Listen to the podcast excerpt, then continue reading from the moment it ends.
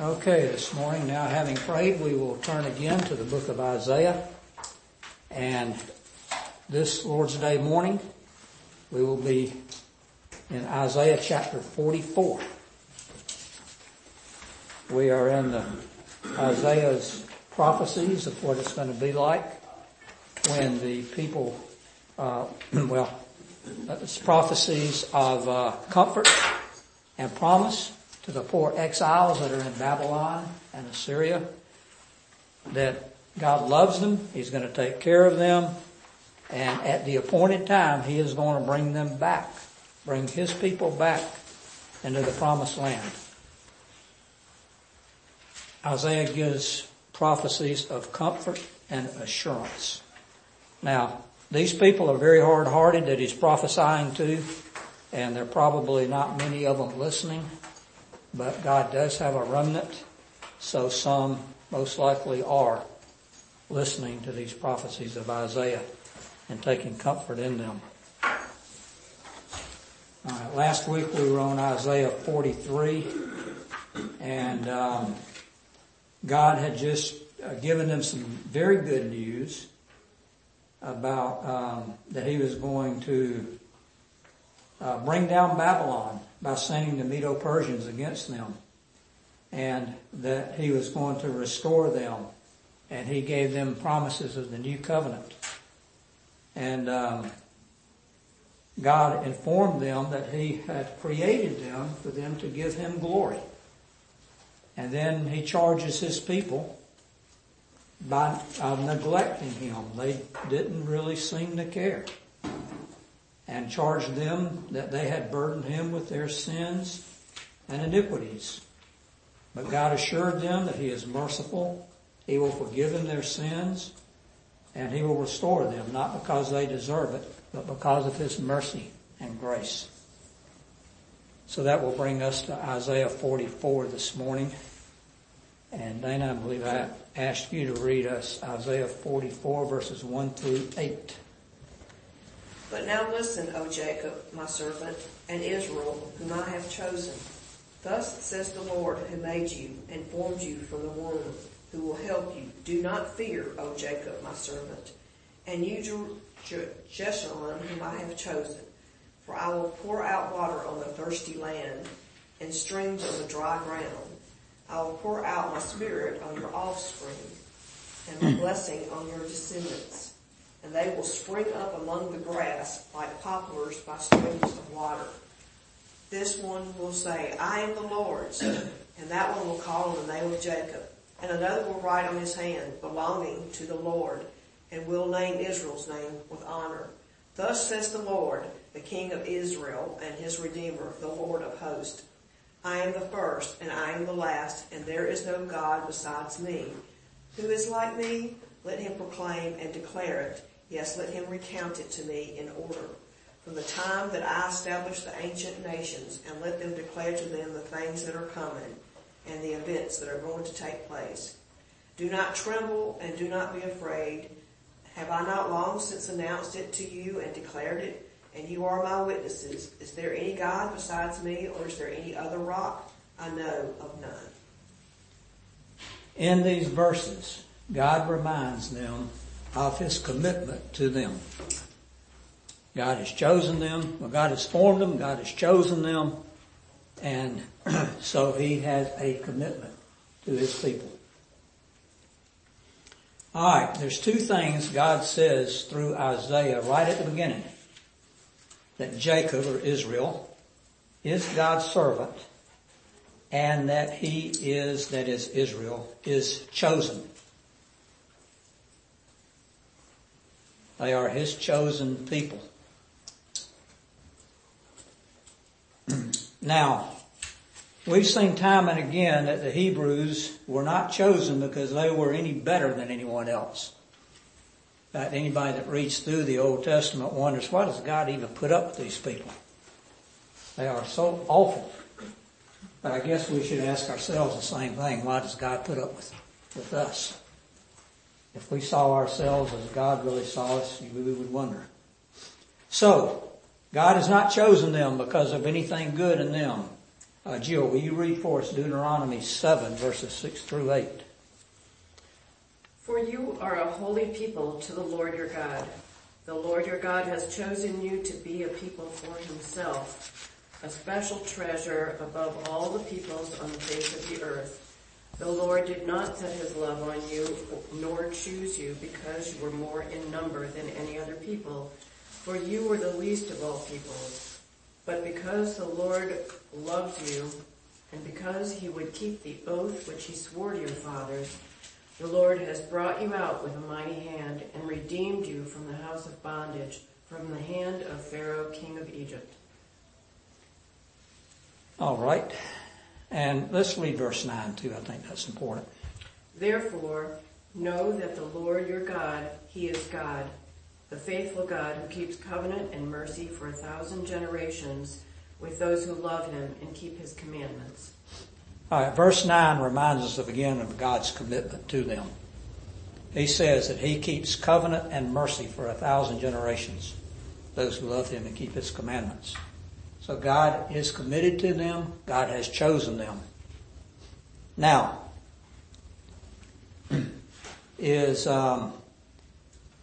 what we have is God starts out in these verses by telling them they are holy people to the Lord.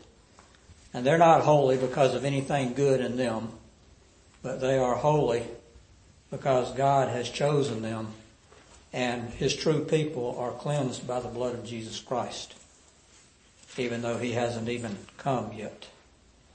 Now, he chose them to be a people for himself, but he did not set his love on them because of anything in them. In other words, what God is saying here is, I haven't chosen you because of what you've done. I have chosen you in spite of what you have done. There wasn't anything in them. It's just because the Lord loved them, and that he was going to keep the oath he had made with Abraham, Isaac, and Jacob. And it's only because of the Lord's commitment to them that he loved them and that he has redeemed them. They were not more in number than any other people. They were the least of all the peoples. But yet, in spite of all these things, God had set his love upon them. We don't know why, but God has set his love upon them, and he has redeemed them. And he keeps his covenant and mercy to them in spite of what they do. So there's nothing for them to be proud of. And then he tells them over here in the passage that we read in Isaiah 44, he says, "Hear, O Jacob, my servant, and Israel, whom I have chosen." So in your notes there, this is because of God's unconditional election.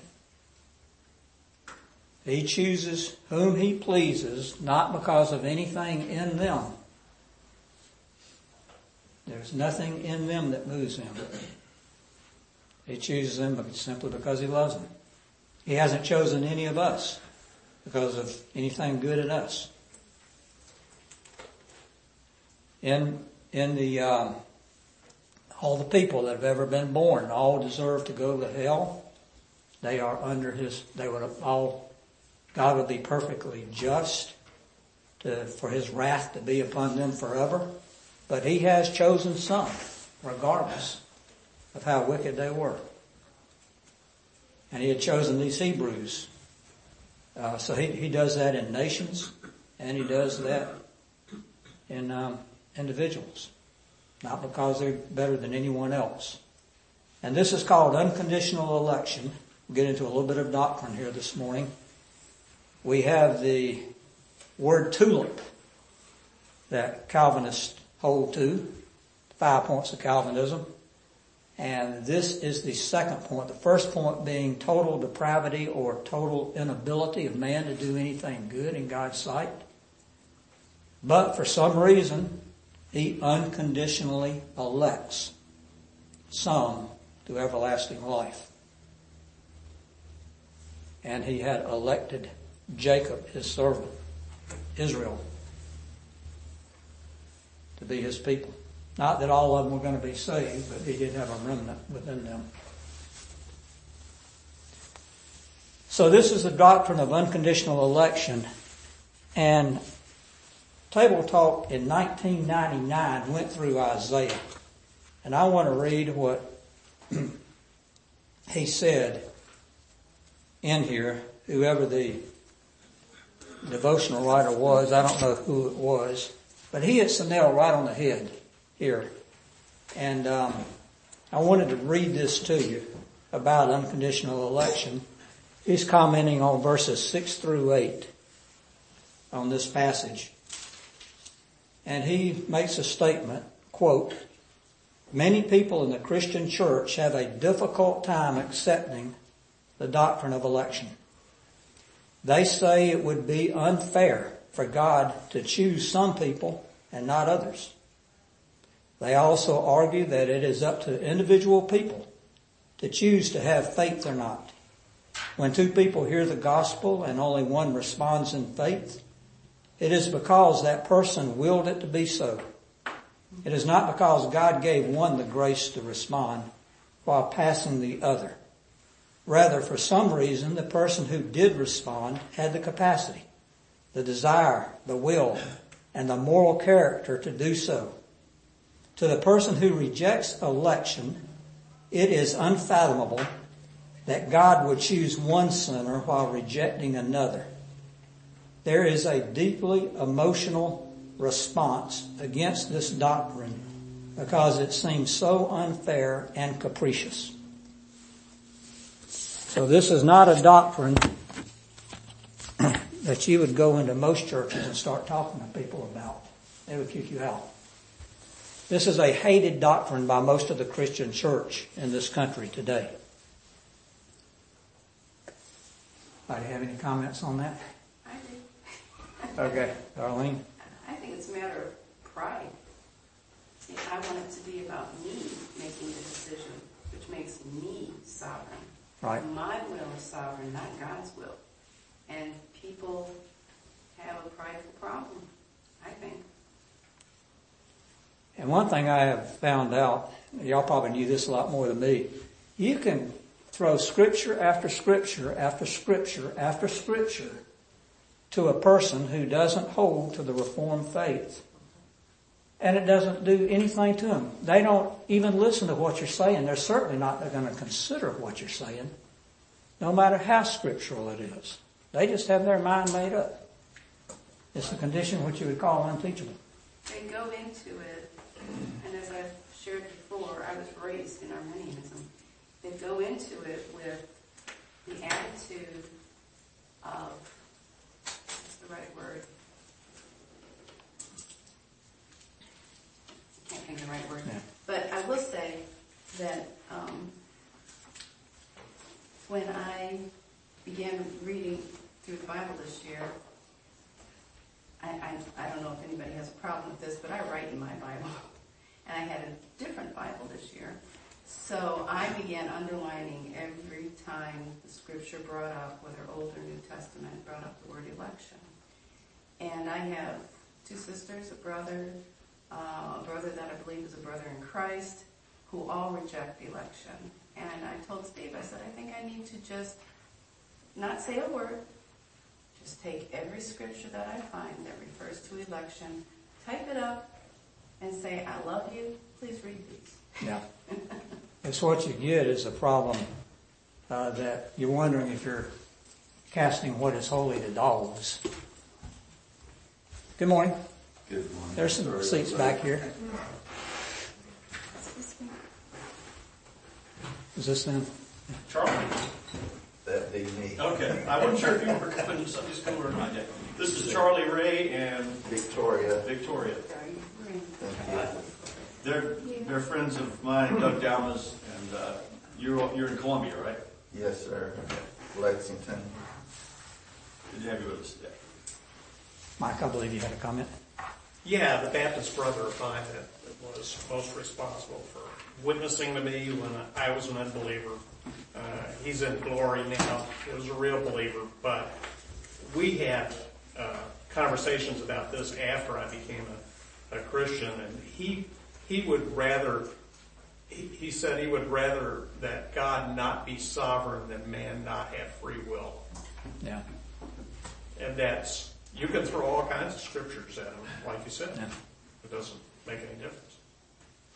So you know what the ultimate authority in that man's life is? Yeah. It's not the scriptures. Well, then there's a difference between free will and sovereign will.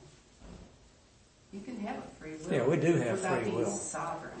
Right. He was talking about, yeah, you know, man makes the choice. There's no such thing as election. Yeah. Yeah.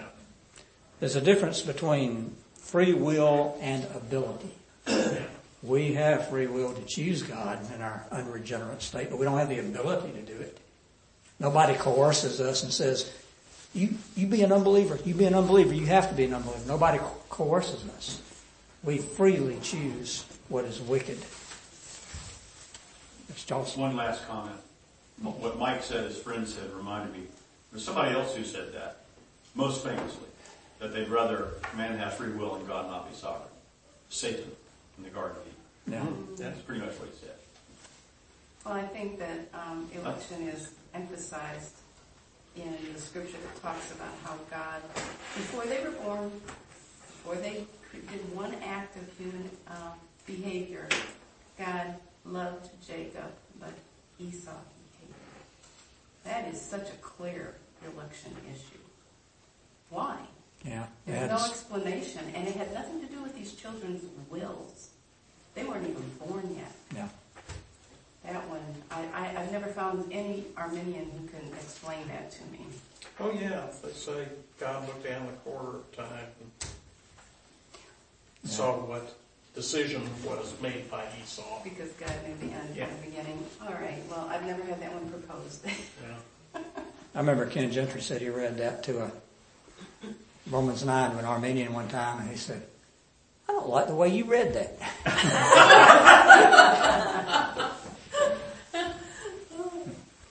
Were you going to say something else, Charles? No. Oh, okay. I want to read what the Canons of, I guess it's pronounced, or Canons of Dort.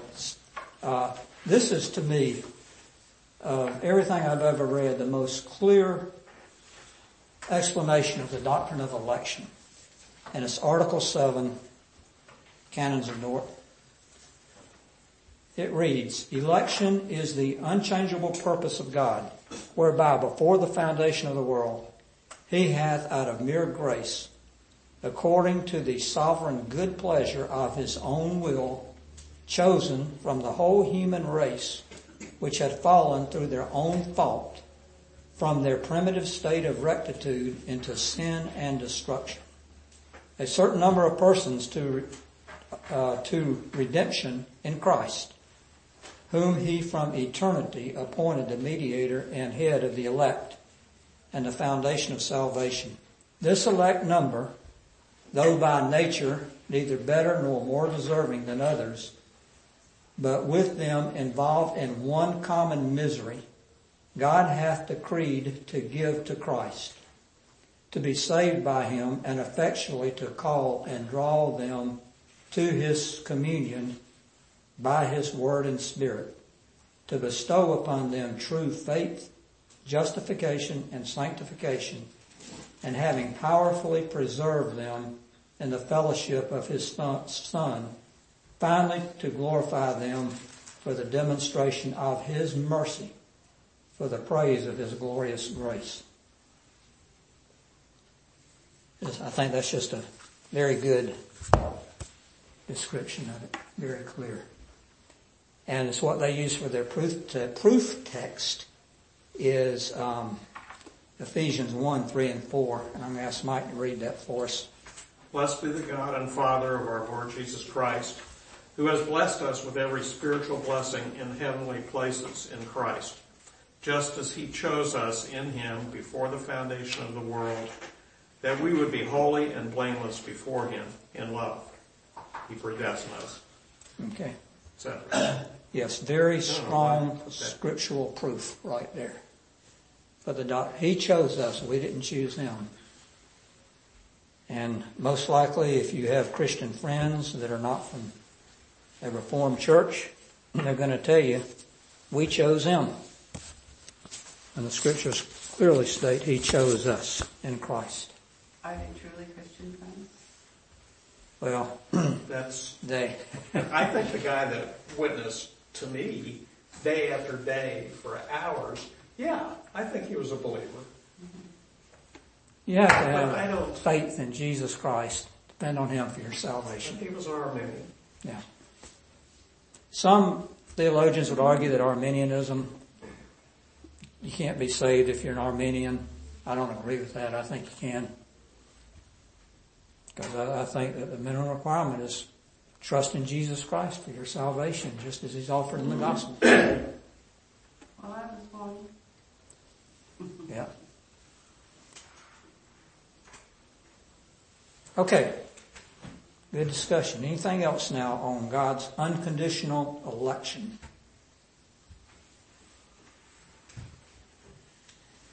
Very important for us to understand. Okay, now, in verse 2, thus says the Lord who made you and formed you from the womb, who will help you. Fear not, O Jacob, my servant, and you, Jeshurun, whom I have chosen. He reminds them of his sovereignty. God created them, God formed them, and God made them. And as he said, God has redeemed them, and they are his servant, whom he has chosen. So he is sovereign in all things. If there's anything that God isn't sovereign in, God isn't in God. He has to be sovereign in everything. Okay, and verses 3 and 4 concerns God. All right, let me have some people look some things up here. And we're going to go over here to the McMasters and just go down the road there. And let's look up these verses, Joel 2:28. Yeah, that would be for you, Jen. Yeah. And then on down the road, Acts 2:14 through 17. Psalm 87:4 through 6. And then Psalm 117, which is, I think, only two verses, so that's not too overwhelming. I'll tell you when to read. Verses 3 and 4 concern God's pouring out of his Spirit in the future, including during the New Covenant times. That's when God's Spirit was really poured out. We read of the Holy Spirit in the Old Covenant, but that is just a drip here and a drip there as compared to God pouring it out in the New Covenant. Let's have Joel 2:28 read for us. Joel 2:28. And it shall come to pass afterward that I shall pour out my Spirit on all flesh. Your sons and your daughters shall prophesy. Your old men shall dream dreams. Your young men shall see visions. All right, in Acts 2:14 through 17. But Peter, standing up with the 11, 2:14, raised his voice and said to them, Men of Judea and all who dwell in Jerusalem, let this be known to you, and heed my words. For these are not drunk as you suppose, since it is only the third hour of the day. But this is what was spoken by the prophet Joel. And it shall come to pass in the last days, says God, that I will pour out my Spirit on all flesh. Your sons and your daughters shall prophesy. Your young men shall see visions. Your old men shall dream dreams. Okay, so like I said, God's Spirit was not nearly as active in the Old Covenant as is promised in the New Covenant. Joel promises that. Joel promises in the Old Testament, now this is the Old Testament, that God will pour out his Spirit on Jewish flesh, right? On the Jews. Is that wrong? He pours out his Spirit on all flesh.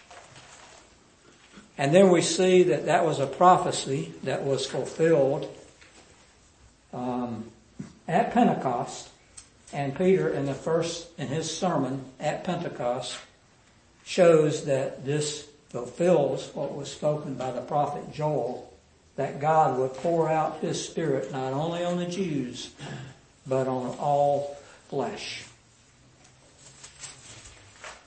All right, let's have Psalm 87, verses 4 through 6 read. I'll make mention of Rahab and Babylon to them at night. Behold, Philistia and Tyre, with Ethiopia, this man was born there. And of Zion it shall be said, this and that man was born there, and that the highest himself shall establish her. The Lord shall count when he writeth up the people that this man was born there. You hear that? He pronounced all those Hebrew words right. All those names right. Man, we struggle, but you've already got them. Congratulations. Okay. All right, yeah. Here's a prophecy again of the Gentiles being called in. And let's read Psalm 117. Praise the Lord, all nations, extol him, all people, for great is his steadfast love toward us, and the faithfulness of the Lord endureth forever. Praise the Lord. All right. We have the days coming, according to Isaiah, according to all the Old Covenant prophets, that the Gentiles are going to be called in. And we see that we're here. We've been called in. Glorious days are ahead, not only for the Jews, we read, but when the Spirit is poured out, it is for the Jews and the Gentiles, all nations.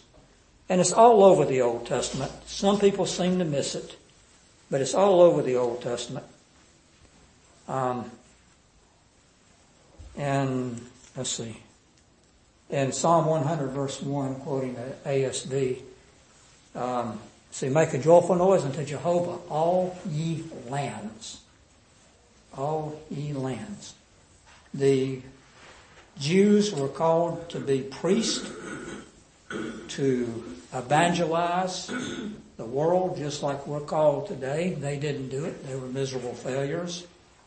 But Christ has promised to be with us, and that he has all authority in heaven and on earth, and we are to baptize the nations, teaching them to observe all that's been commanded. So the Great Commission was all over the Old Testament. Israel failed. We're still under the Great Commission.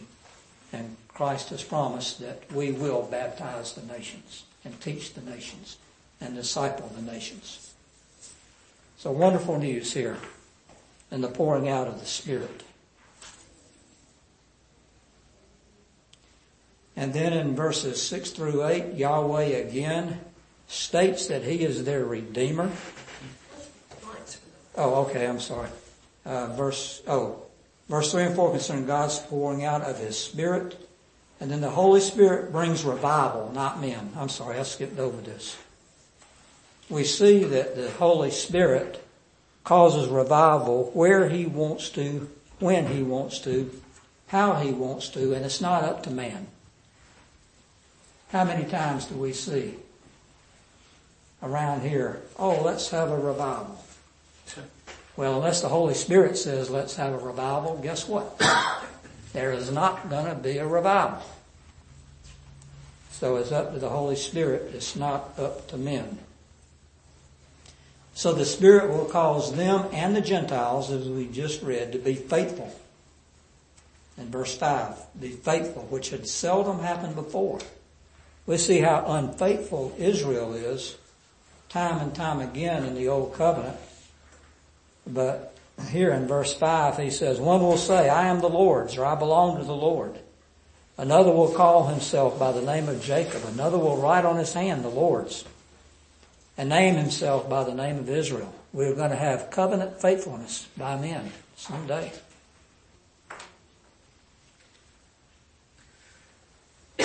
New Testament Christians will be more faithful than the Old Covenant. Okay, thanks. I'm sorry, I just skipped over that part. Any questions, comments on anything so far through verse 5? All right, verses 6 through 8, Yahweh again states that he is their Redeemer. I'm the Lord, the King of Israel, and his Redeemer, the Lord of hosts, Yahweh Sabaoth, the Lord of armies. He states that there is but one God and Redeemer. I'm the first and the last, and besides me there is no God. He challenges any other so-called God to step forth and compare himself to him, compare themselves to him.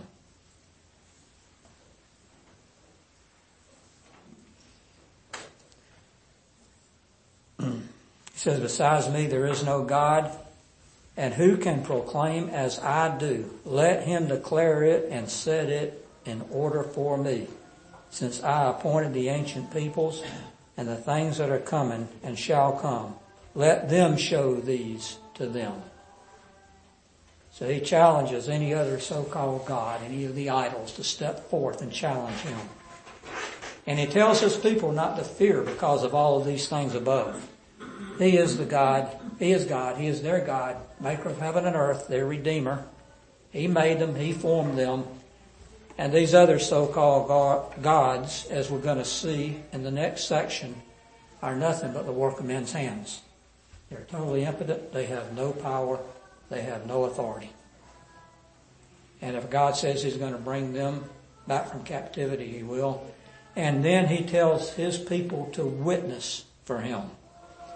He says, you are my witnesses in verse 8.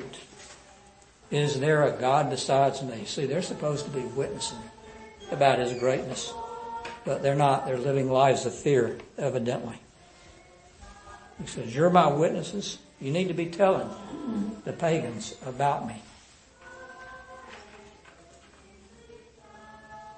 Okay. That completes that. Derek Kidner's states in his commentary concerning these verses. He says these verses, verses 6 through 8, give the very essence of these chapters. He's talking about the rest of the chapters in Isaiah. And these chapters with their emphasis on God as Israel's champion. Their explicit monotheism, their stress on prediction, and their reassuring tone toward diffident Israel, toward disobedient Israel.